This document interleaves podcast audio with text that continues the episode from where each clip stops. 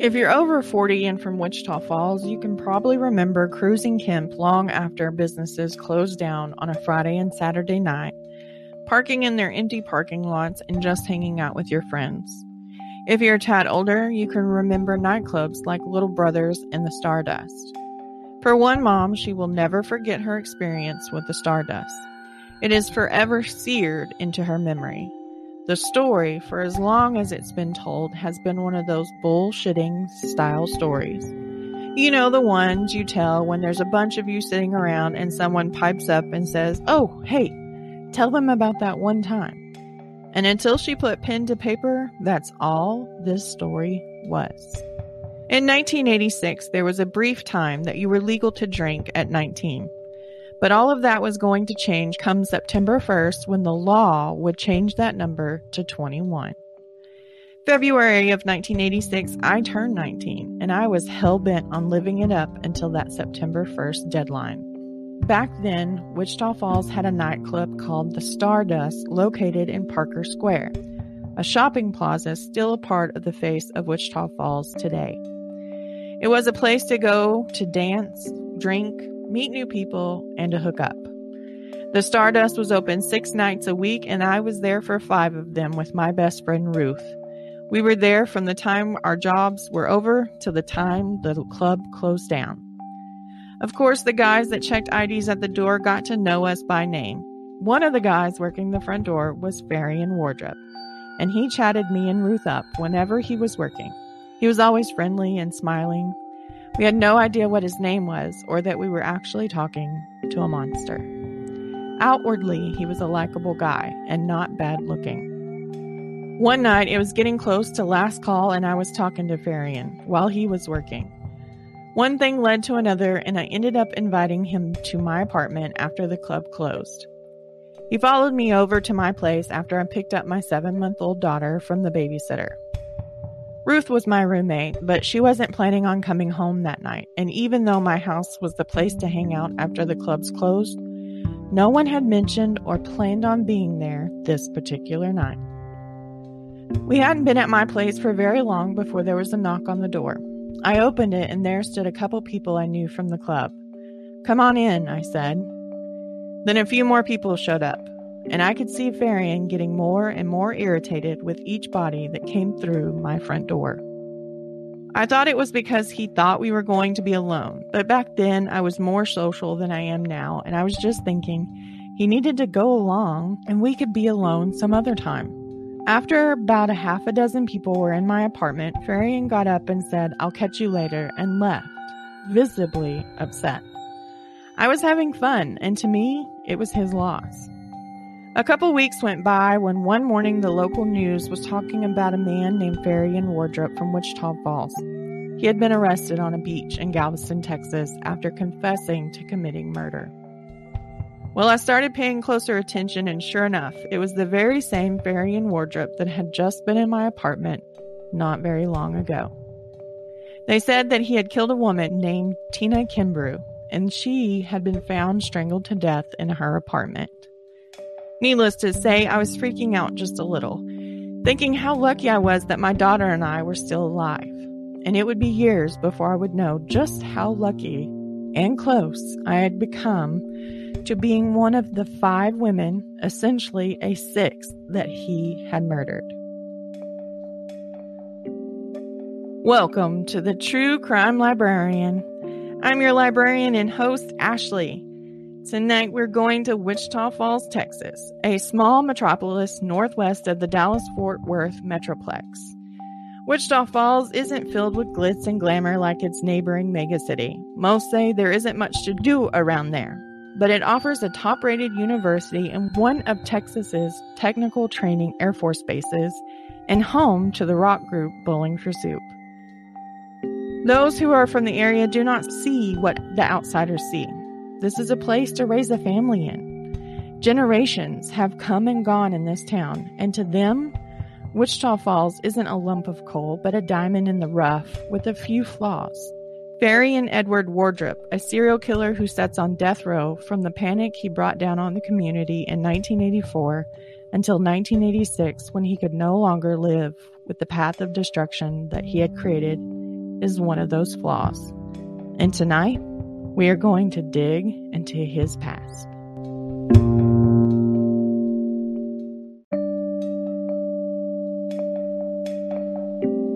Warning, this episode contains graphic detail of murder, rape, and adult language. Listeners' discretion is advised. If you feel any of this may be too much for you, please skip this podcast or have someone listen with you or for you. Good evening, all of my true crime nerds, and welcome back. If you haven't listened to the latest series, 30 Years of Terror, the story of BTK, all 5 episodes are up. So go check them out after you listen to this episode and tell me what you think. If you're on Facebook, Instagram, or Twitter, make sure you are following me so that you never miss a case or an update from the librarian. If you're tuning in on my YouTube channel, make sure you hit that subscribe button and ring that notification bell so that you never miss an upload. Last, don't forget to go check out the discussion page on my YouTube channel for those of you who do not do social media. And there I will be posting updates as needed. Let's show a little love to some of my true crime nerds. Welcome the newest nerds, Rihanna and Mel. Shout out to Jesus Martinez, Karina Goodnight, and last but certainly not least, Leah Abramson. These nerds have taken a moment to leave a word, review, recommendation for the show, and I could not be more grateful. Podcasts live and die by the word of mouth, and for me, we need as many words out there as we can get. If you'd like to make it onto the list for love for the true crime nerds, I simply ask that you leave a review or recommendation, and don't forget to use the hashtag #thetruecrimelibrarian on social media so that I can see your reviews and recommendations. Finally, go check out the website at thetruecrimelibrarian.com. It's new. It needs work. We're working toward it. It has potential, but it gives you an opportunity to click on that donate button and support the show. If you would like to get something in return, you can always head over to the merchandise store and pick yourself up a shirt, sticker, or mug. And keep a lookout. This month, we have something up our sleeves, and you will only get 30 short days to get it. Enough of all of this. Let's get to why you all came here tonight, the true crime. Let me introduce you to Faryion Edward Wardrip. He was born in Salem, Indiana, to George and Diana Wardrip. He was the oldest of 2 boys. He has a younger brother named Bryce. And Faryion had grown up with a seemingly normal childhood, although in jail, and to anybody who would listen to him in his early years in life, he says that he was abused and assaulted. Bryce has stood up for his parents, saying, you know, my father could be strict, but George never beat or abused Faryion or me. Didn't matter. Faryion was still walking around town acting like poor, pitiful me. Faryion senior year in high school, he decided he didn't want to stick it out for graduation, and he ended up dropping out. At the young age of 19, he decided to join the U.S. National Guard. In March of 1983, Faryion married his first wife, Joanna D. Jackson. And at this point, Faryion was starting to struggle with his drug addiction and an alcohol addiction, and was really not doing very well as a husband. In 1984, he was discharged from the National Guard for less than honorable circumstances. He had been in trouble for several times for smoking pot, disorderly conduct, and several counts of being AWOL. It wasn't good. It seems like he had this pattern of self-destruction beginning.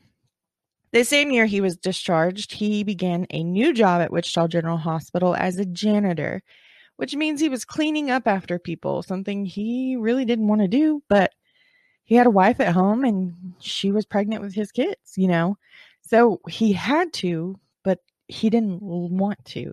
This was not the life he had chose for himself. Joanna's parents had to step in and pay bills for the couple. And this was just not something Faryion was comfortable with. It felt like he was underneath their thumb and had to do what they said because they paid his bills. But in retrospect, he wasn't doing anything to better the situation. He didn't try to find a better job, a better paying job. He was spending his money on drugs and alcohol in order to erase the fact that he was not being responsible. It was a vicious cycle. But in the end, Faryion hated that he felt like he was under somebody else's control. So it fueled him to do more drugs and drink more alcohol. It just was not a good time for him. And it's almost as if he was starting to develop a different personality. And he was so angry at so many people, and life was being unfair, and he couldn't take it. Faryion would later say that at points he would get off from the hospital, wander the streets of Wichita Falls, looking for drugs, alcohol, partying with whoever he could get, to let him come and get high with, never once darkening the door of his house, only to return to the hospital for his next shift. Never going home, never showering, possibly never sleeping, depending on what drugs he was using. So it made the whole thing a little off. Faryion did work hard at the janitor's position, and within a short time after starting, he was promoted to an orderly. And orderlies at that time, instead of cleaning up after others, he was simply helping the nursing staff with patient care. On December 21st of 1984, Terry Lee Sims, she was a young EKG tech who was working at Bethania Regional Healthcare Center. Here's the thing with the two hospitals. Bethania Regional Healthcare Center sat about 3 blocks away from Wichita General Hospital. It was what was known as their medical district down there because doctors' offices were starting to pop up around the hospitals, allowing the doctors to get to either hospital within a short amount of time if need be. Now, the two have merged into one hospital known as United Regional Healthcare Center.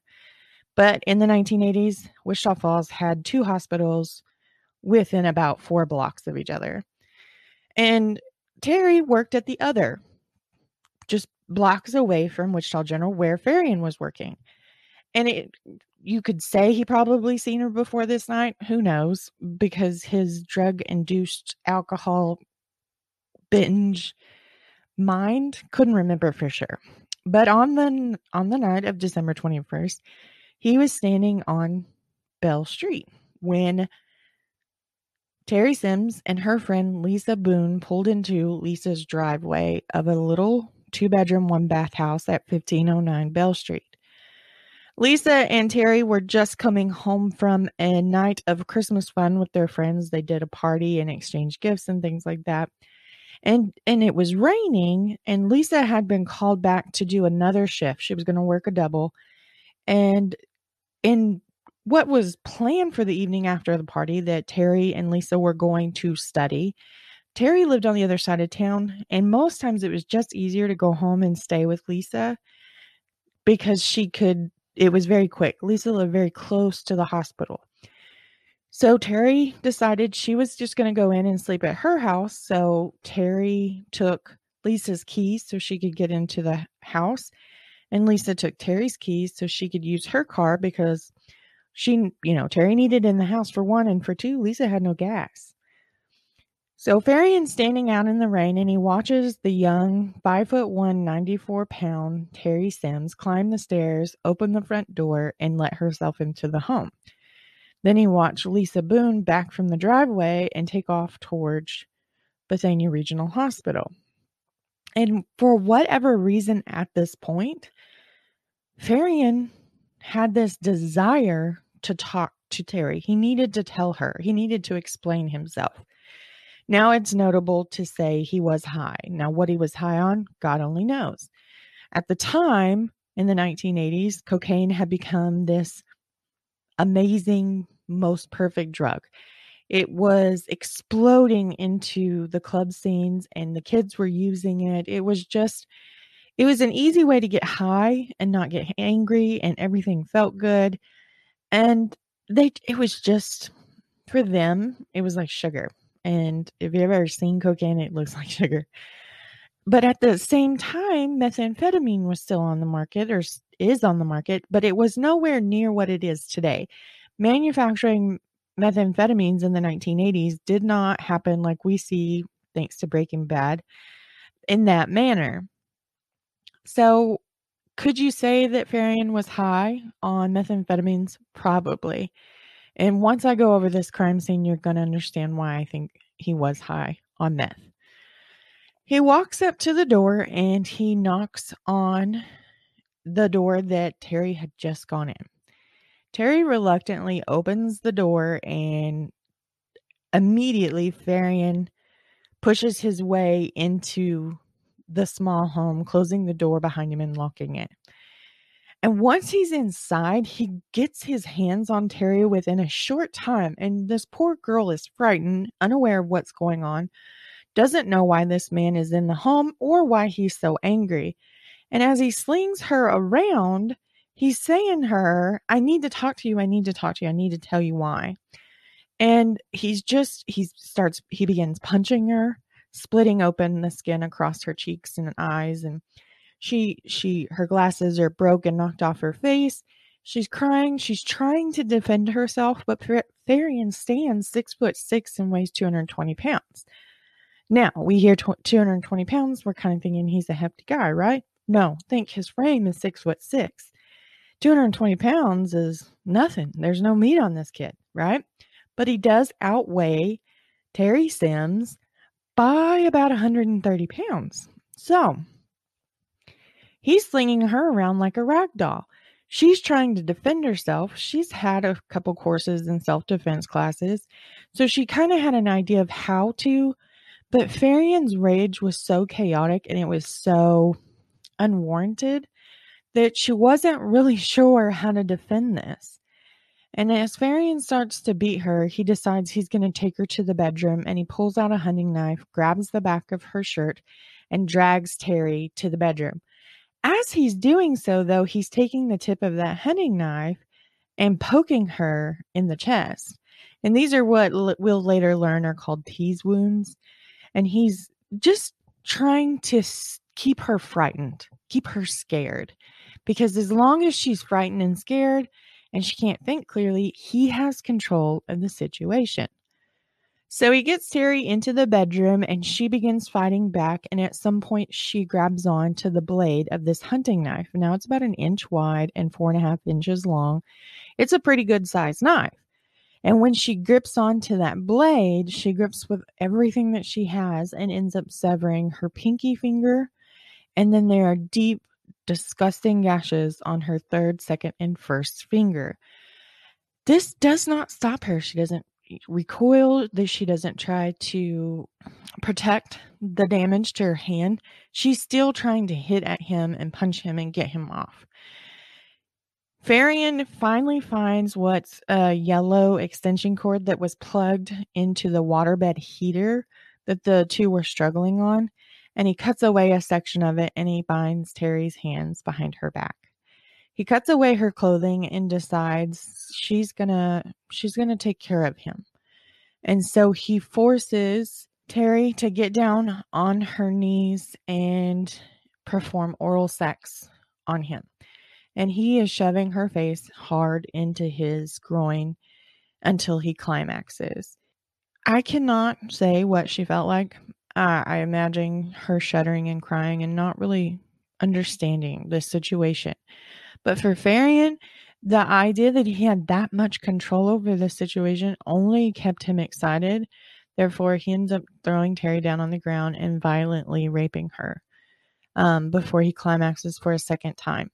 It's that control, that feeling that he doesn't have to answer to anyone, that really sets him off. Once he's done taking advantage of Terry in her naked body, he picks her up and he drags her into the small bathroom of the home. He lays her over the edge of the tub and he sinks the hunting knife into her back 3 times. Before she rolls to her front, offering her chest, which he then stabs an additional 7 times. These 10 stab wounds do not include the tease wounds that are on her body already. Medical examiners did confirm that her left pulmonary artery was punctured from one of the wounds and that the young woman died within minutes of this injury. So there's hope that there was very little suffering after that, but there's no guarantee. The entire scene is a complete overkill. It's chaotic. It's mimicking the mind of him as it's high. And he had this abnormal strength about him. I mean, even if he was completely sober during the attack, he would still be able to overpower Terry because he did outweigh her, and he had a longer reach, he had a longer stride. It was just physics, right? But this is why I say he possibly was high on methamphetamines. And that's because if he was on methamphetamines, it would account for the amount of rage that he had. It would account for the fact that he was able to hallucinate that he was not talking to Terry, but to his wife. And Varian will later come back and say that the women that he killed, 9 times out of 10, he saw his wife in them, sometimes his mother. But I'm going to let you know, by the time we get to the end of this story next week, you're going to be in the same boat as me, and you're not going to know whether it's up or down, because he lies just because he can open his mouth and say something. That's who he is as a person. So whether or not he truly saw his wife or his mother in these women's face, that's a different story. However, they did all closely resemble his very first wife.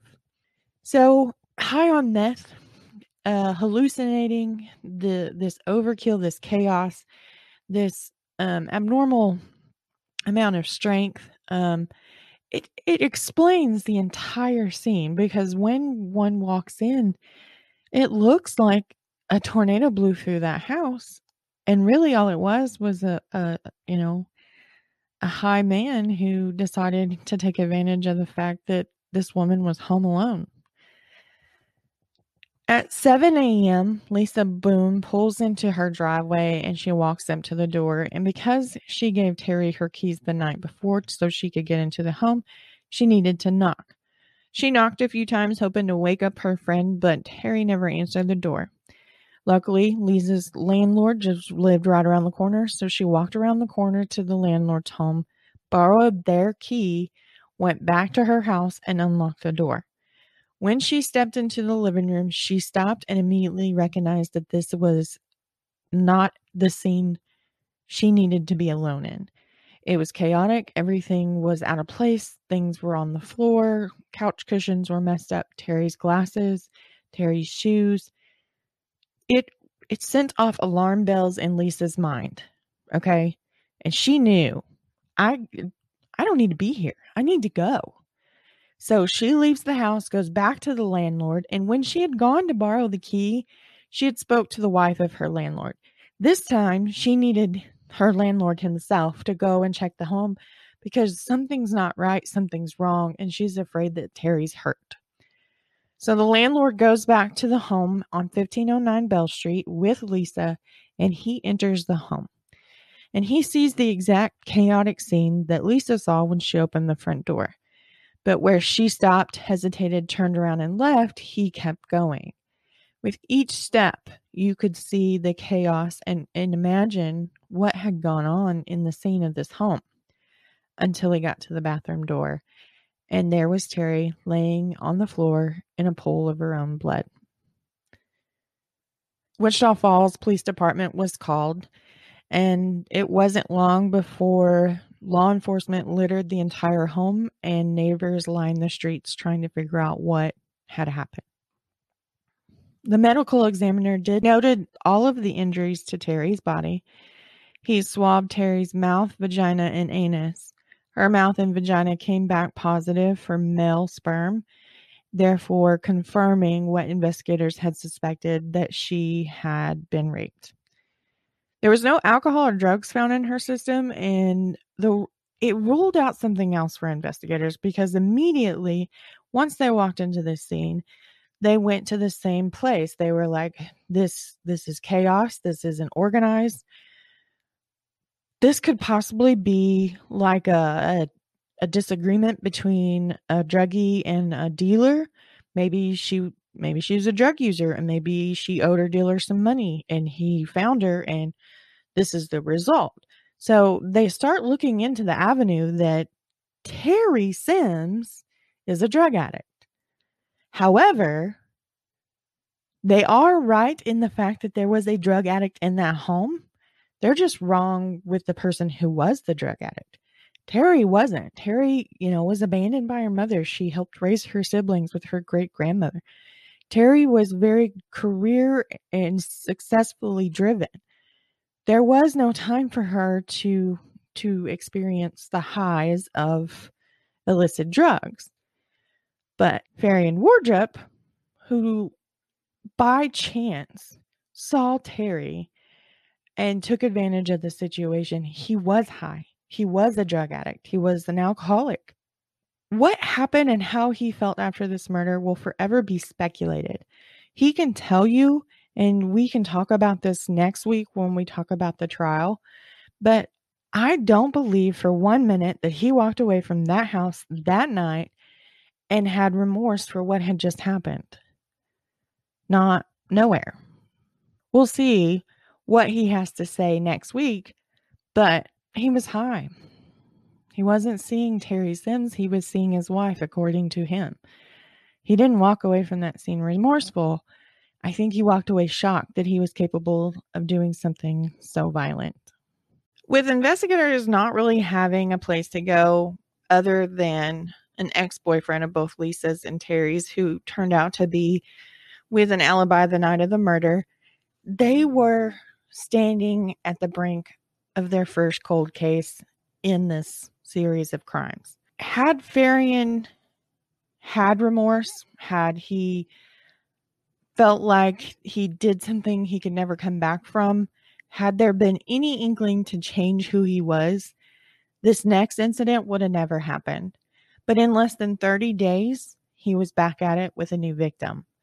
On January 19th of 1985, Toni Jean Gibbs, a 23-year-old nurse at Wichita General Hospital, the very same hospital that Faryion works at, had just came off of her 8-hour overnight shift, and she was leaving to go home, go to bed, and get ready for the next shift that night.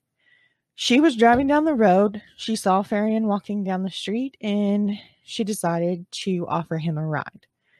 Faryion and Toni had had an encounter prior to her offering him a ride. Faryion had saw the very young nurse, thought she was pretty. He wanted to get to know her better. But at the time, Toni brushed him off. But I don't think it's because she felt like he wasn't worthy of her or that she was better than him or whatever. That's not who people describe Toni Gibbs as. She's very nice, very likable. She was willing to get to know you before she called any kind of judgment. So the day that he decided he was going to approach her, could she have had something else on her mind? Quite possibly. I mean, she was a nurse. There's no telling what her cram-pack schedule had been. But he didn't see it as she was busy and he just had bad timing. She saw it as she blew me off. So when Toni pulled up to offer him a ride, he was a little bewildered. He didn't understand. Why is she now being nice to me? But it didn't matter because Faryion was quick to accept her offer, as he had no way of getting home other than walking. He gets into the car and the switch changes. He's not the same person who just stood at the driver's side window agreeing to a ride. He was a new person, and he instructed her, "You're going to drive out to US 281 and you're going to go now." Now, to anybody from within 50 miles of Wichita Falls knows that US 281 lies just outside of the Wichita Falls city limits into what is known as Archer County, which means Wichita PD, Wichita County Police Department. None of them had that jurisdiction once these two crossed that county line. It was going to prove difficult to be able to link these two cases together, because you have one agency working on one and one agency working on another. We have a couple more speed bumps in the road when it comes to Tony's case, but it makes it hard to tie Faryion to both of these cases, leaving him out of the realm of possibility. As the two drove out to US 281, Faryion begins to become irate. He gets angry. He's telling Toni he hates her. He just wants to talk to her, but he hates her. She's scared. He's being unpredictable. She's not really sure what is going to happen once they get out to 281, but she's scared to not drive out there and find out what would happen if she didn't listen. He grabs a hold of her jacket and he begins to push and pull her in the car, just pinging her around like a pinball in a pinball machine. And it's easy. He has this tall frame. He has a little bit of weight to him. Toni Gibbs is exactly the same height and weight as Terry Sims, 5'1", 94 pounds. So he is able to manipulate her body any way he wants to. She's crying. He's screaming he hates her. She wants to know what she's done for him to hate her. But Faryion claims that it wasn't Toni he was looking at. It was his wife. As they get out to this desolate road, he pulls her one time too many, and she runs off the road into a ditch, almost causing them to crash. But she's able to get back up on the road, get the car stopped, and she jumps from the car and she takes off. She has nowhere to run to. There's nothing out there. In Texas, we only have dead grass and mesquite bushes in northern Texas. So there's nothing there. There's no businesses by. The city has not expanded out that way. There's nothing there. But she is not going to lay down and die. She's going to try and save herself. Unfortunately, with Faryion being 6'6", he had a longer stride, and it took no time for him to catch up to her and throw her to the ground. Faryion hits her a few times before he decides to drag her over to this abandoned bus that had once caught fire, or it was an abandoned trolley that had caught fire. There's conflicting of what it is. It looks like a trolley, so we're going to go with it. As he's dragging her across this field, it's cold, the grass is dead. He's got a hold of her jacket, and he's got this hunting knife, this new... Whether the same knife or not is used, it is never clarified in anything that's been released to the public. But he has a knife, and he is causing the exact same tease wounds to her body that he did to Terry Sims. Once he gets her over to the trolley, he throws her in and onto the floorboards, and he cuts away her nursing uniform. Now, thanks to him giving her some tease wounds, she has blood all over her uniform. Faryion cuts it away, stuffs it under the floorboards of the trolley, thinking nobody will ever see it down there. And he climbs on top of the very small, petite Toni, and he begins to violently rape her. Once he climaxes, he's still not satisfied. The screams of Toni have only fueled his fire and possibly whatever drug he is high on. And he flips her over and he sodomizes her with the same amount of force that he had just raped her with until he's satisfied there, till he climaxes. Once the assault is over, Toni lays down on her belly on the floor. She's laying flat and she's crying. She's trembling, and Farion's waiting to catch his breath. He's not done with her, although Toni is laying next to him praying that he will get up and leave and everything will be okay. Faryion gets up, climbs over Toni, and sinks his hunting knife into her back 3 times.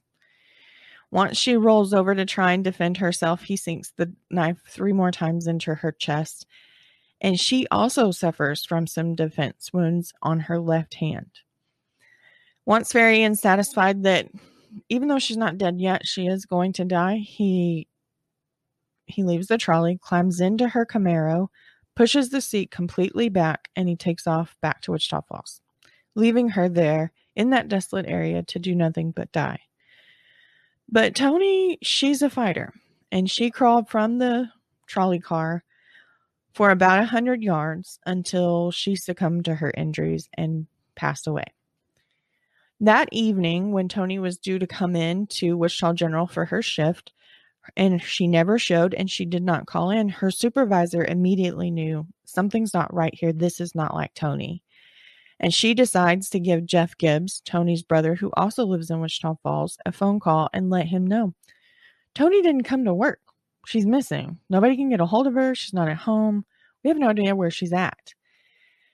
Jeff, a little worried, he calls his older brother, Walden, who lives in New Mexico, and he tells him, Toni didn't go to work and we can't get a hold of her. It doesn't take long for Walden to get in the car and drive like a bat out of hell to Texas, and he's here within a few hours, and the two brothers go to Toni's apartment at the Rain Tree Apartments and enter to see what, if anything, could lead them to where their sister's at. As soon as they walk into the apartment, they notice that nothing's out of place. Nothing happened here. There was no break-in. There was no kidnapping.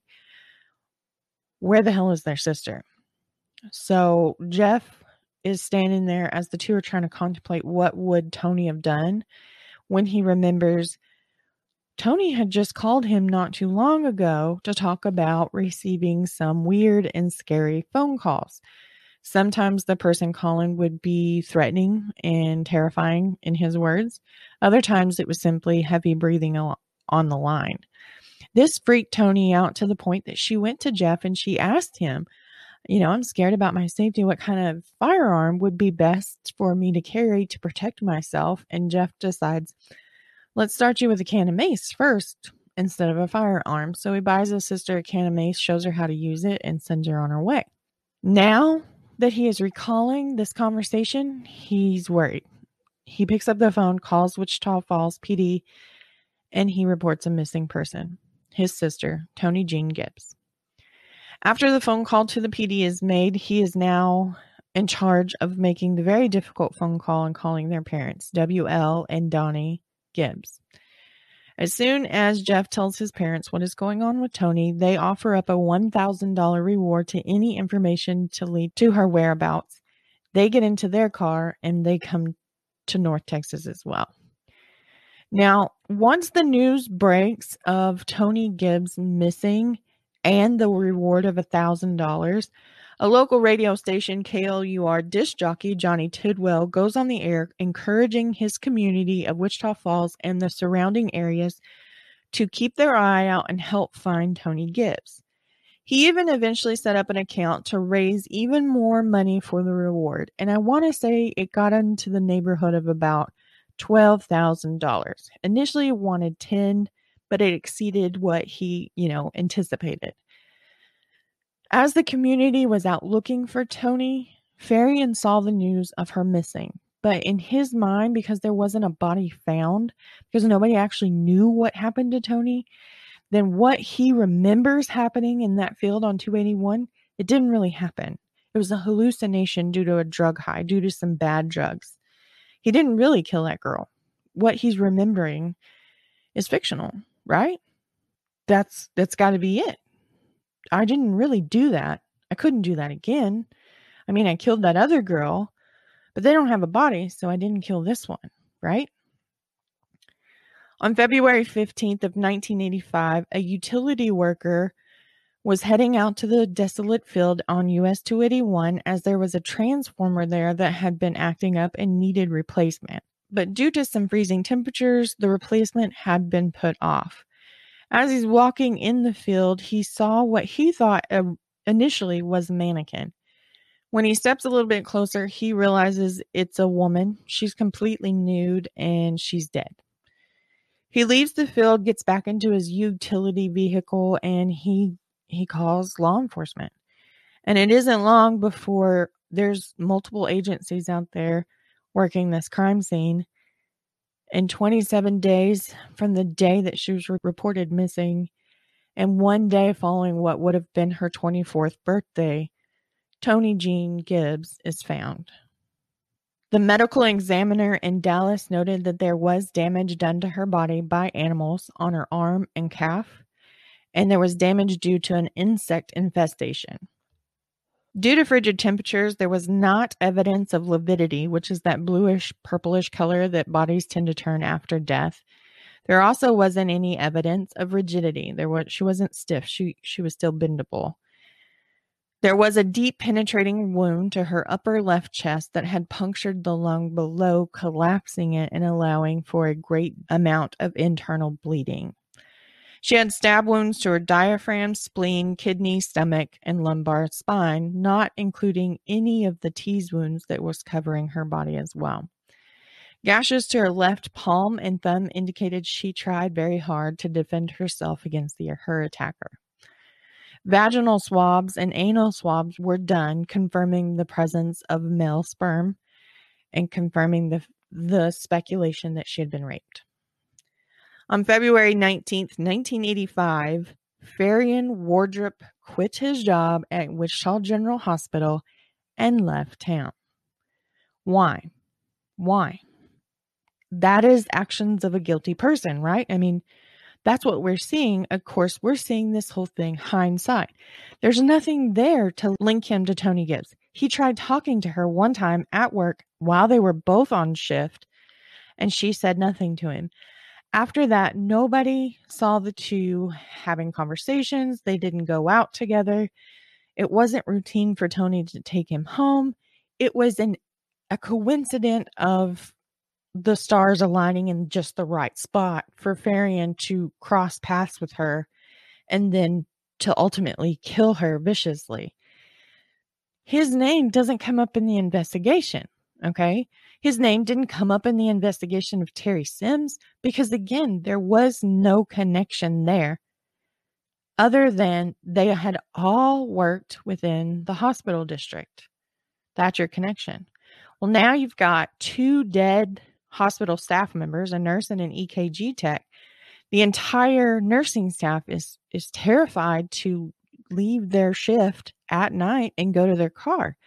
I mean, somebody out there is picking them off one by one. Security is vamped up at both hospitals, and any nurse leaving past dusk is escorted to their vehicle. They have to go ahead and make arrangements with security so that, you know, everybody has an opportunity.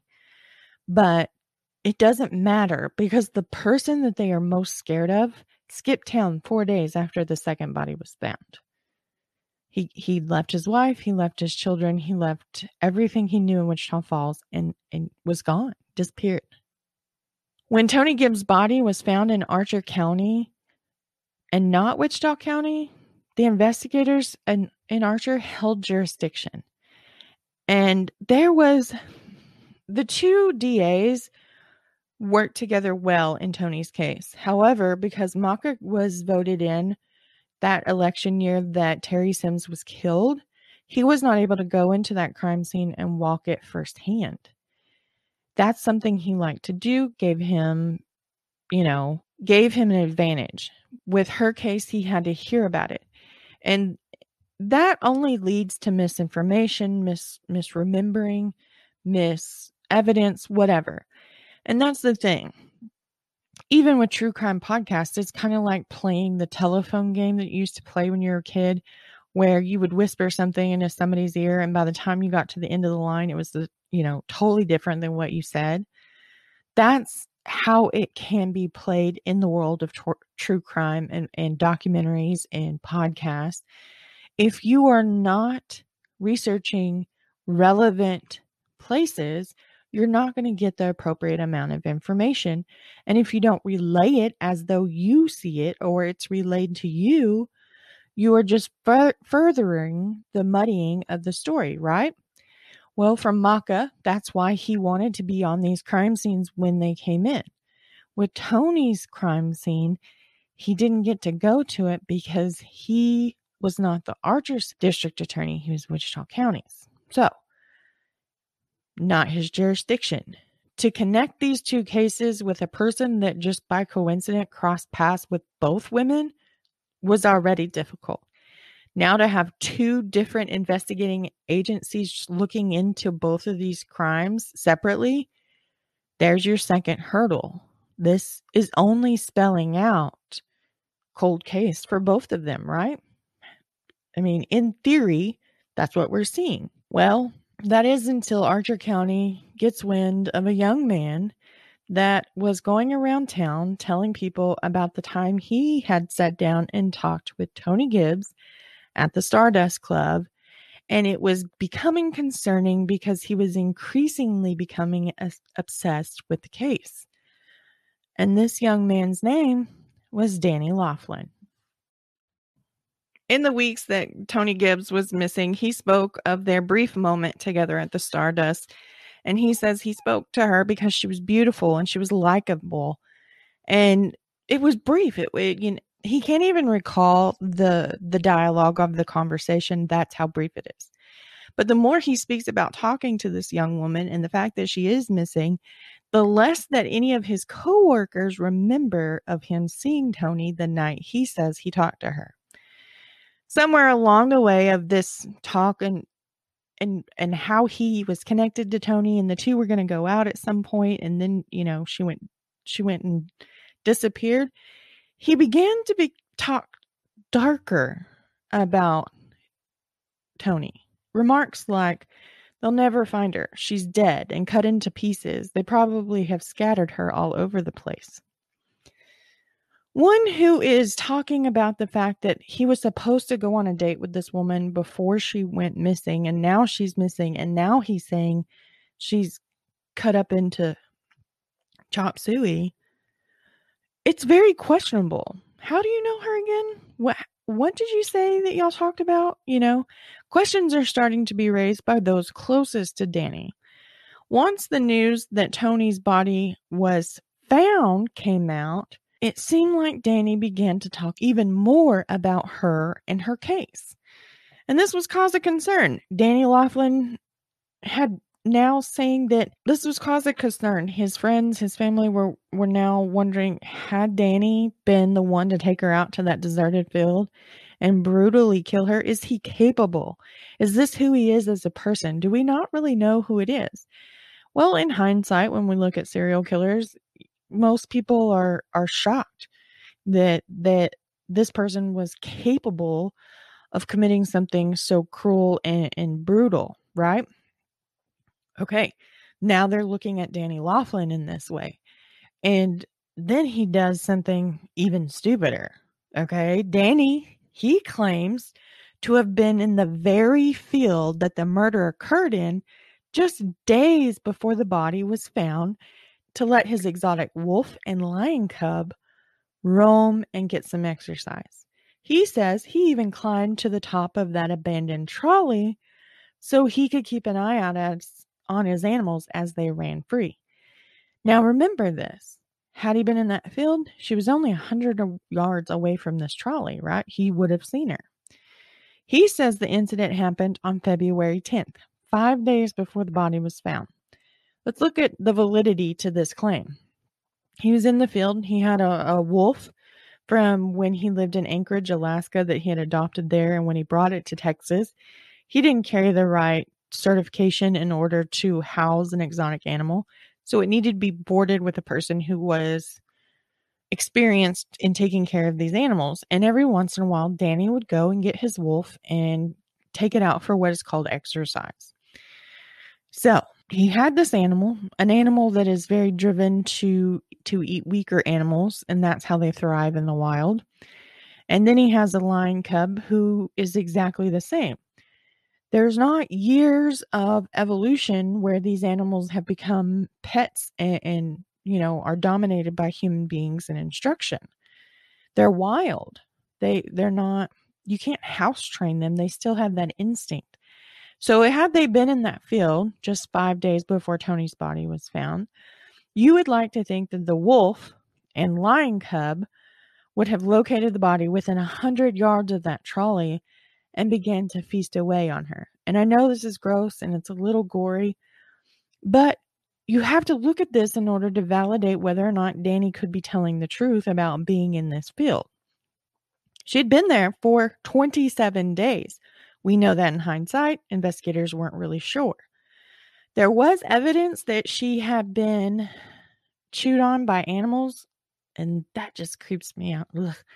But there wasn't anything vicious like you would expect to have happened with a lion cub and a wolf who had found a weakened human, able to feast on it. The two, you would think, would have fought and tore the body apart. Right? Danny would not have been able to control that situation. But nowhere in there does he talk about seeing a body 100 yards. Had he climbed on top of that trolley, he could see the field for far more than 100 yards. When the utility worker found Toni Gibbs, he didn't even have to get within 100 yards to realize it's not a mannequin I'm looking at. That is a dead person. Turn around, hightail it out of there. So can we confirm that Danny's story has some kind of validity? No, not at all. But in hindsight, we're looking at it. So that's how come we can automatically ixnay. Dude, you weren't in that field. And if you were in that field, you were probably doing something you shouldn't be doing, right? Nonetheless, Danny Laughlin's talking about how he had talked to Toni prior to her disappearance. He kind of got a little dark with some of his remarks while she was gone, while she was missing. And now this dumbass is putting himself at the scene of the crime just days before the body is found. Here's something else a little bit more incriminating to this whole story. The thing about this field out on 281 with this abandoned trolley car, a lot of employees of the Stardust Club knows about that field. So let's just go ahead and check that off for self-incrimination again, right? Danny was encouraged by friends and family to shut the hell up about being in that field and to stop talking about how he had talked to Toni. He just needed to drop the case, move on. In hindsight, he does what we are all doing. We all look at evidence in a case. We all discuss it. That is what I'm sitting here doing with you right now. However, I'm not dumb enough to put myself in a place of where a murder occurred, where a body was found, and I sure as hell don't go around talking about an open investigation like I know a thing or two that the police don't know, right? We're not that dumb. Here's the other thing. Danny claimed to have some inside information, and they told him that Toni had been raped, she had been stabbed, and then she was shot twice with a .22. Hindsight, no, it's not true. However, during that time, how do you know? Unless you were there the day the body was recovered, right? Well, Danny got a little worried with this information because just a week or so before Toni's disappearance, he made a claim with the police department that his truck had been broken into and he had a couple .22 guns stolen from inside of his truck. So we're hearing what had been done to her, where she was found. He's putting himself at the location, and now he's saying, I have a couple .22 guns missing. Well, hell, if not all the alarm bells and whistles are going off and we think this is the guy of the year, right? Case open, closed, we've got him. Those closest to Danny are like, I don't really think I know you as well as I thought I had, and I need to get the hell away from you before you bring me down in whatever shit you're in, right? That's how I would be. Well, come mid-February, Danny walks up to the door of his apartment, and guess what is there taped to his door? A business card from the Wichita Falls City Police Department with the note of, call us at your earliest convenience. Danny, he's like, well, I don't have nothing to hide. Picks up the phone, calls them that very afternoon. And he tells them, like a dumbass, I've been expecting to hear from you. And the cops are like, really? Why are you expecting to hear from us? And he says, well, that girl getting killed with a .22. And I had made a claim with y'all that I had a couple stolen before she disappeared. Now I'm a little concerned that maybe it was one of my guns that were used in this murder. And the police are like, you have some information we want to hear. So let's not spook him, because if we spook him, he may not talk to us anymore. And we can't have that. So let's just put him at ease. And they tell him, well, there's nothing to worry about. We're not coming at you with shackles or chains. You're fine. And Danny's like, oh, cool. Okay. So Danny sets up an appointment to come back and talk with officers later on February 26th. When Danny gets home that afternoon, he realizes he's made a mistake. There's something he has to do on February 26th that could possibly lead to a potential job. So it's very important he doesn't rearrange that meeting. So he calls back to Wichita Falls. He lets them know what's going on. And he's like, I need to move my meeting. Can I come in a day earlier? Police are like, sure, no problem. Come on in. When they hang up the phone, they did not see this as an oversight in Danny's organization skills. They didn't see that. They saw this as he has something to say and he's eager to tell us what it is and we're eager to let him. That's what they read that whole situation as. But that's not true. Danny shows up the day before the 26th, and they are questioning him like, how did you know certain things that were pertaining to the case? Why are you obsessed with this case? Had since you saying you were in that field 5 days before the body was found, did you see the body? All the talk he had been spouting about the last 27, 30 days since the disappearance of Toni Gibbs and finding of the body, it's all starting to come back and bite him in the ass, right? Police know now that they've heard that he's constantly talking about this case. He's constantly talking about Toni. There's an obsession there with this girl. He knows certain evidence about the case that wasn't really released. So where'd you learn that information? He puts himself at the crime scene, and now he's claiming to be missing something that could be a murder weapon, even though we know there was no gunshot wounds to this girl. But let's hear what he's got to say, right? So they want to know. It's all coming back to bite him in the butt. And police, they are positive. We've got our suspect. We've got... all we got to do is set a case up against him. And if we let him continue talking, he could possibly do that for us. Well, they asked Danny if he can hand over a hair and blood sample. And he agrees to. And they ask him, you know, you want to come back and take a polygraph test? And Danny says, you know, I'll take those, but just to let you know, I've had to take them in order to have a job before in the past. And I couldn't pass them. It's not that I'm deceptive. I'm naturally a nervous person, and I can understand that. I can get behind that with Danny, because if you was to hook me up right now and ask me some of the most straight-laced questions that I know, with, you know, without a shadow of doubt, I'm going to show deception, because that's just who I am. I have a problem with feeling like I'm in trouble, and it automatically sets off the sweats and rapid heart rate, and I'm sure my blood pressure is terrifying.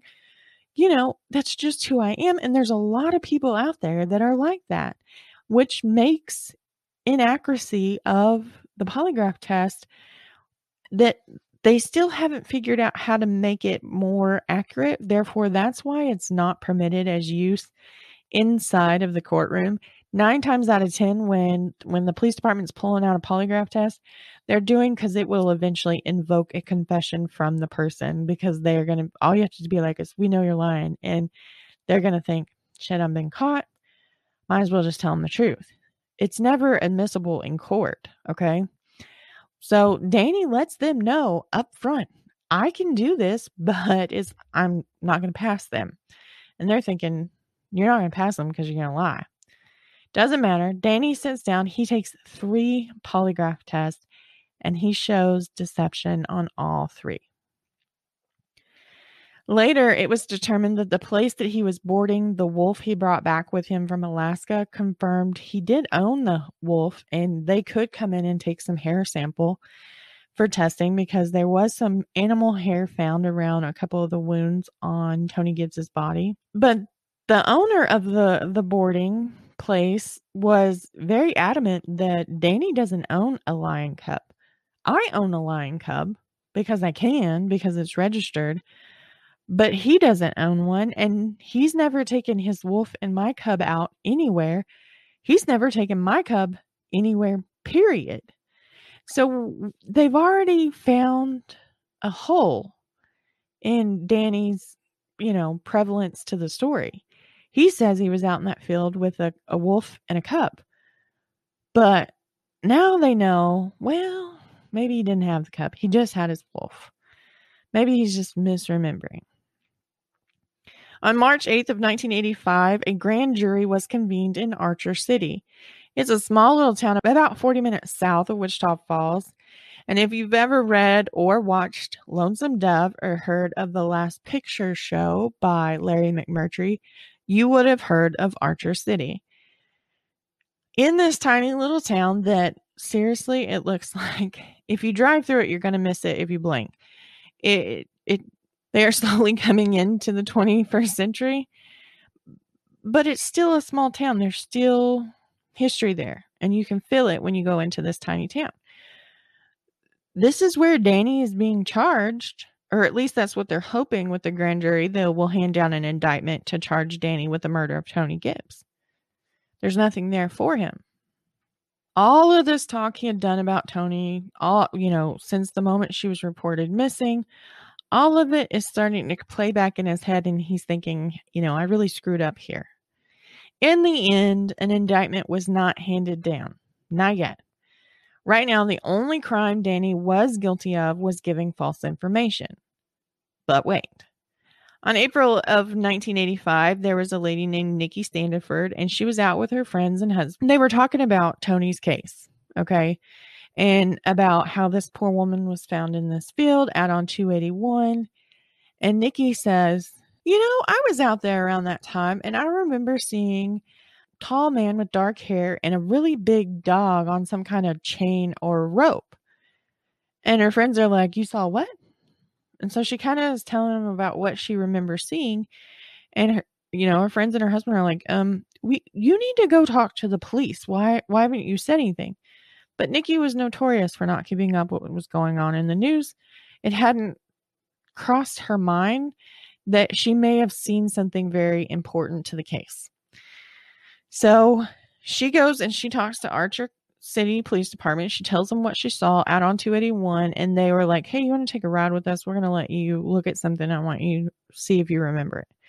So they take her out to the boarding place where Danny's wolf was, and the owner pulls the wolf out and lets Nikki look, and she goes, that's the animal I saw in the field that day.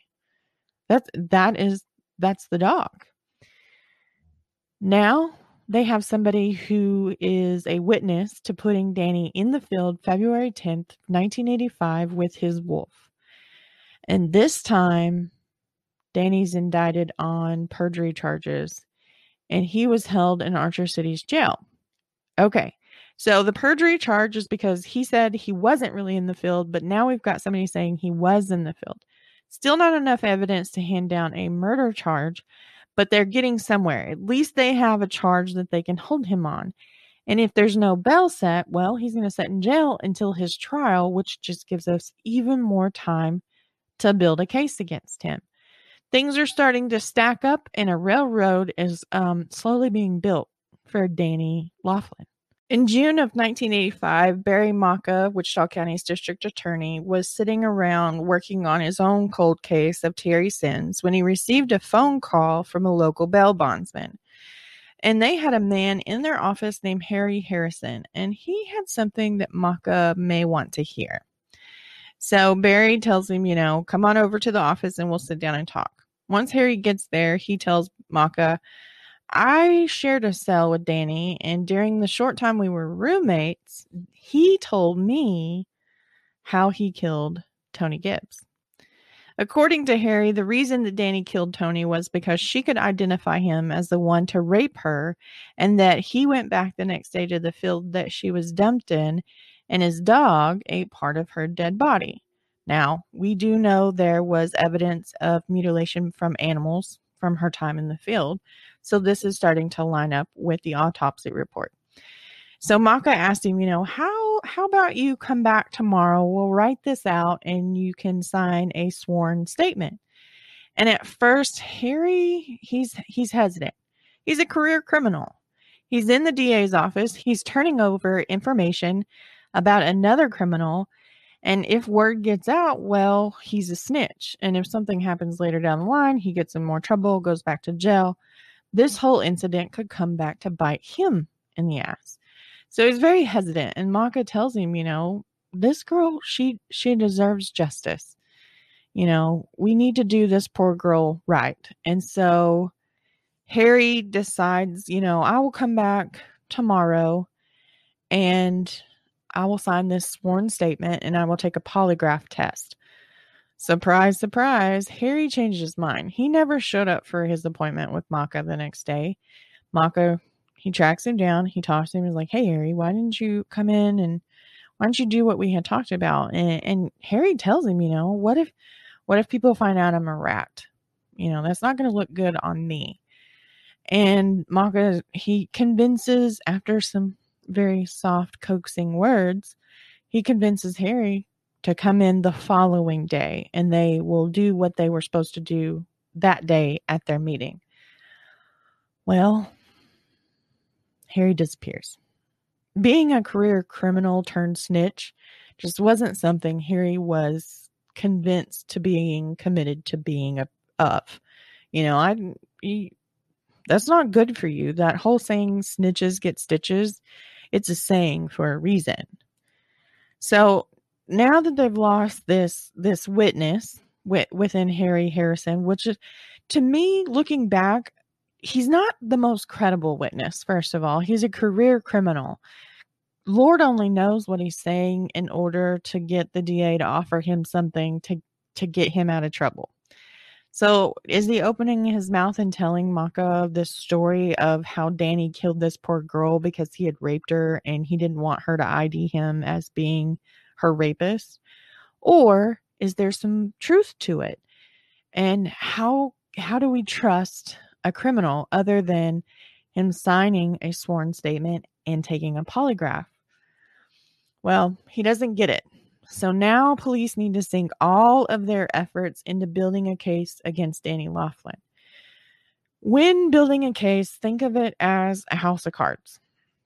You have to have a foundation, a good foundation. And Barry Macha thought Harry and his testimony could be that solid foundation for this case, and they could build up around it.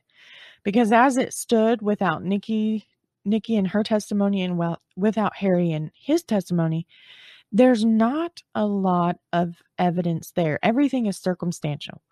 And it's really hard to eliminate doubt when everything is just circumstantial.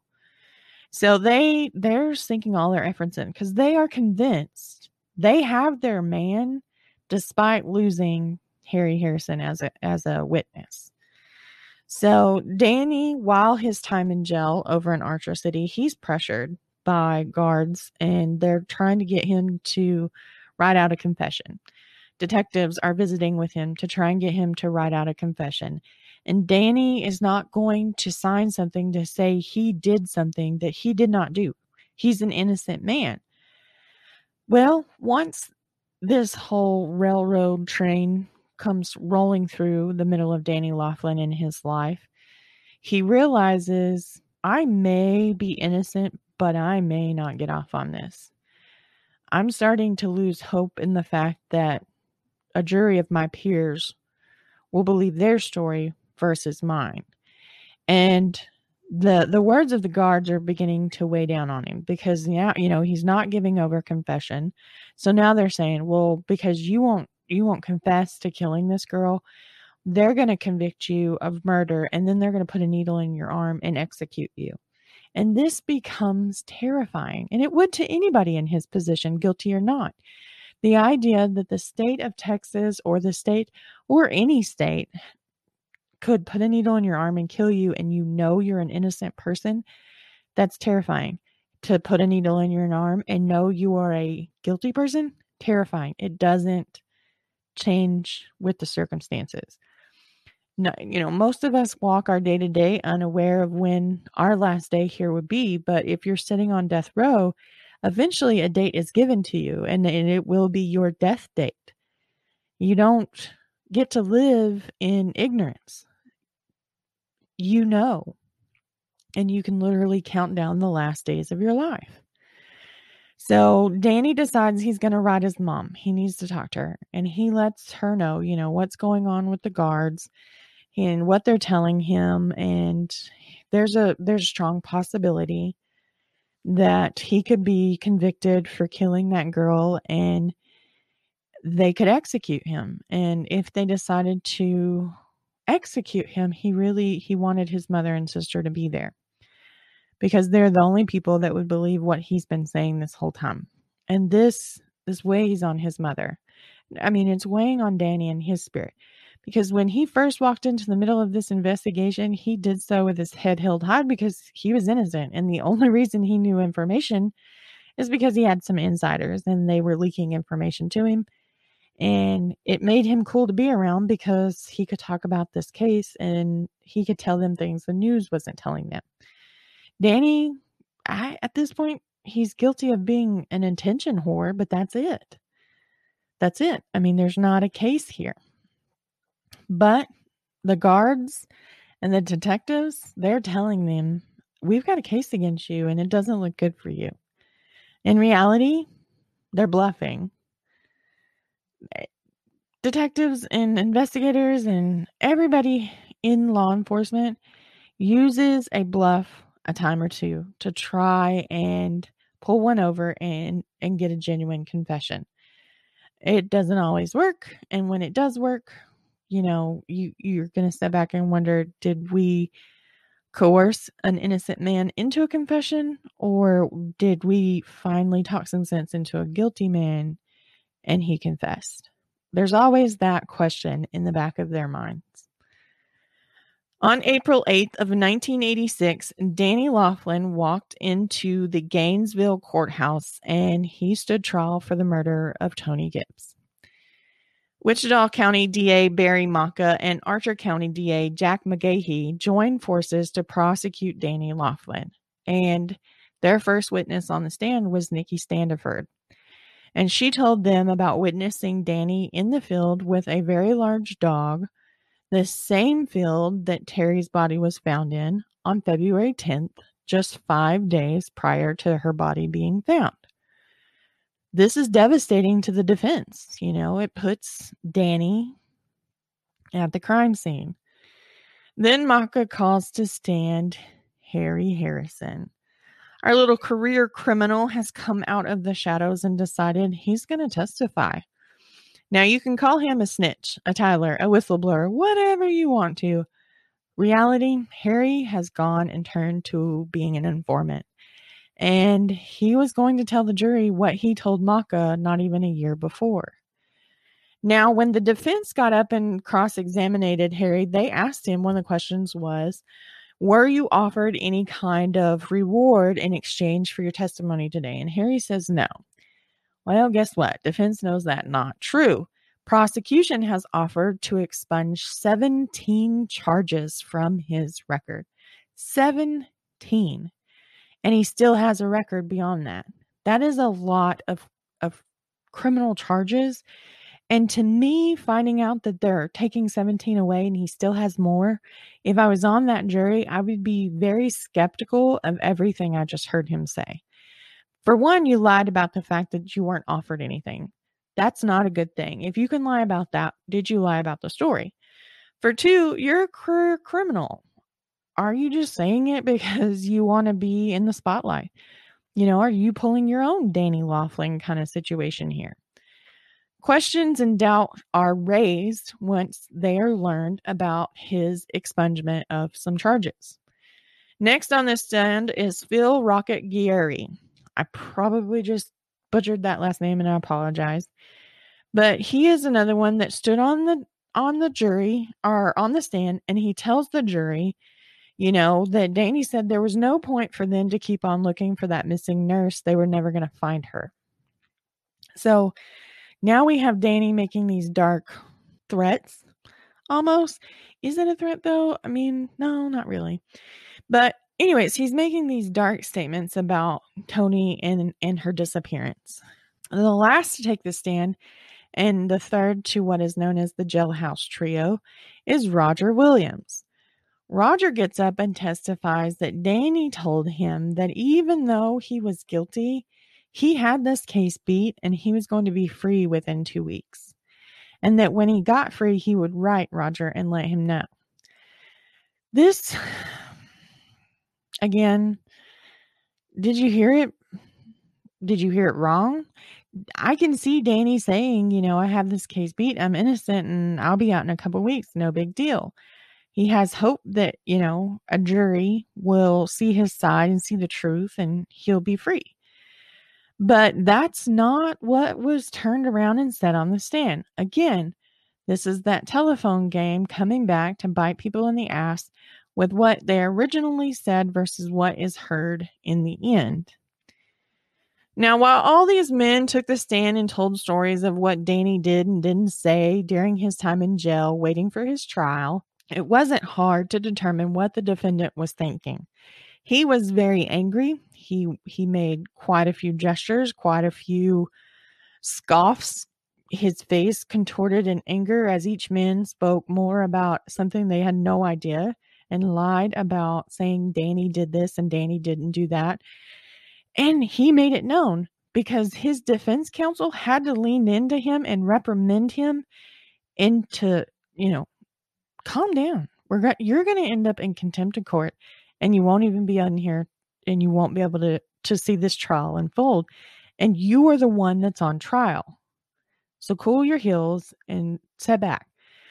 Danny is not like most of your defense. Most of them will sit at that table. They will look forward, or their eyes will be cast down. There's no emotion. There's no remorse. There's no talking. There's nothing. They listen to the people talk about their lives hanging in the balance. Okay. Danny was not going to go down without letting people know he was mad at these people because they were taking the stand and they were freaking lying. So, you know, he got in trouble a couple of times. Joyce Gregory, she takes the stand for the defense, and she confirms that she and Danny were together January 19th, 1985 from about 11:30 a.m. until later in the afternoon on the day that Toni went missing, right? Okay. What were they doing? Well, Joyce was helping Danny move into his new apartment on Fillmore Street. And she said that Danny took her home about 5:30 that evening, and then the two saw each other again that night when Danny showed up for his shift at the Stardust Club. Another coworker from the Stardust also took the stand and confirmed that Danny did have some downtime during his shift, so he was able to talk to some of the club goers. So it wasn't impossible for him to talk to Toni and they not know it. The other thing that this coworker confirmed was Gregory and Laughlin spending the time together January 19th and helping him move into his new apartment. And then Danny did show up for his shift later that evening. So there's confirmation that there was a very narrow window for Danny to have kidnapped Toni and killed her. He was only without people for a short time in the morning and for a short time in the afternoon. Next person to take the stand for the defense was a gentleman named Bill Blanton. He was a supervisor where Nikki Standiford worked. And he said on the day that she claims to have saw Danny in the field with the large dog, either February 9th or February 10th, neither one of those were possible as she was clocked in and on shift for both days. So now the defense has punched a hole in one of the prosecution's key witnesses. They didn't check her time card at her job. So we're casting doubt left and right, okay? The next thing that happens will shock you because it shocks all of us. Danny takes the stand in his defense. This is something we as true crime nerds know is not a common thing. It's very rare. When it happens, 9 times out of 10, the person taking the stand, they are counseled to shut the hell up and sit down, but they're adamant, you know, I'm going to talk in my defense. It's my right. And it is their right. But 9 times out of 10, people listen to the people that they are paying a lot of money to and decide to sit down, shut up, and don't even worry about it, right? Not Danny and not his counsel. They get him up on the stand and they ask him what he was doing on January 19th, 1985.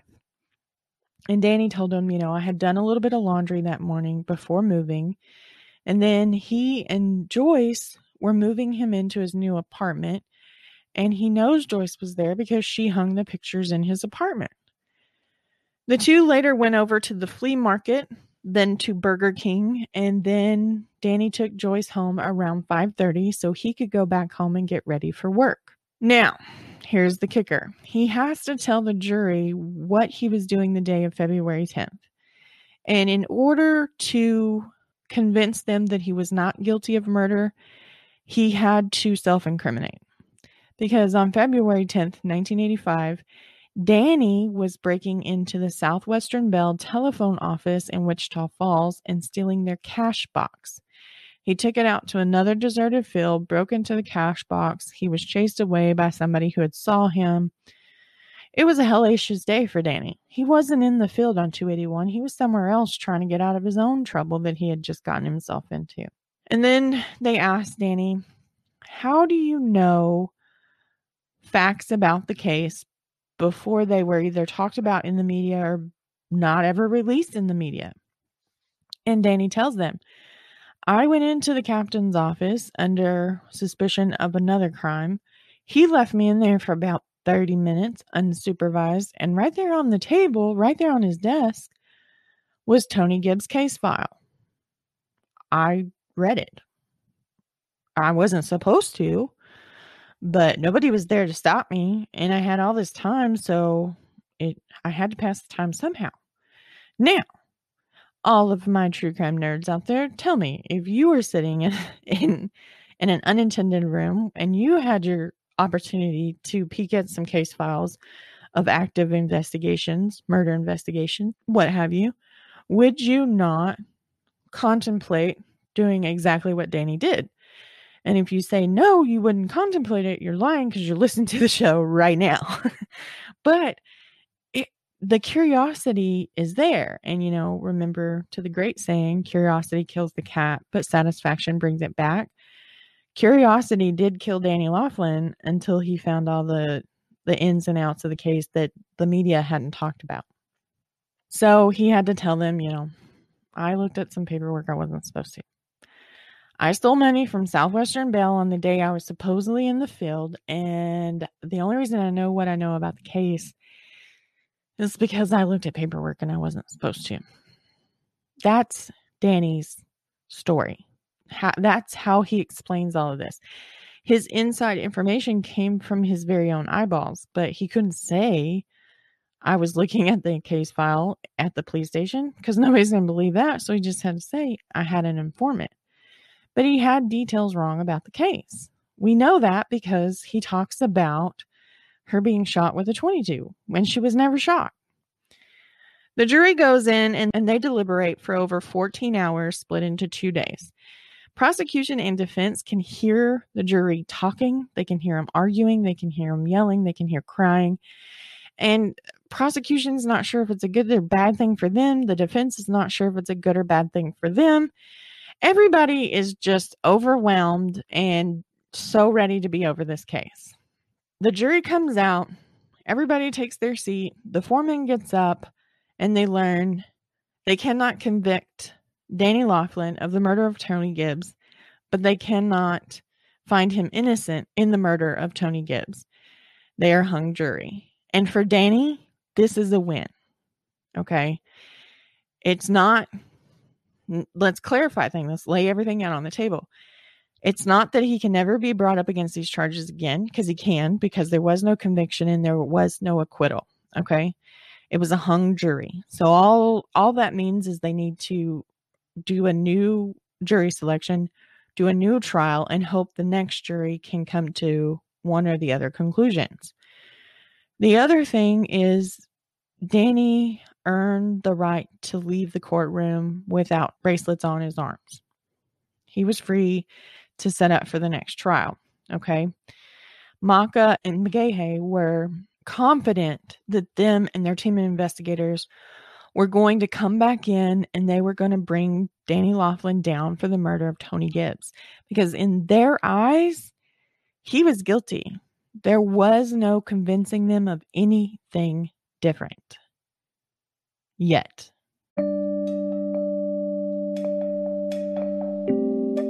Two women in the medical industry in Wichita Falls, Texas, one case cold with no leads, and the other whose prime suspect had been tried and unconvicted due to a hung jury.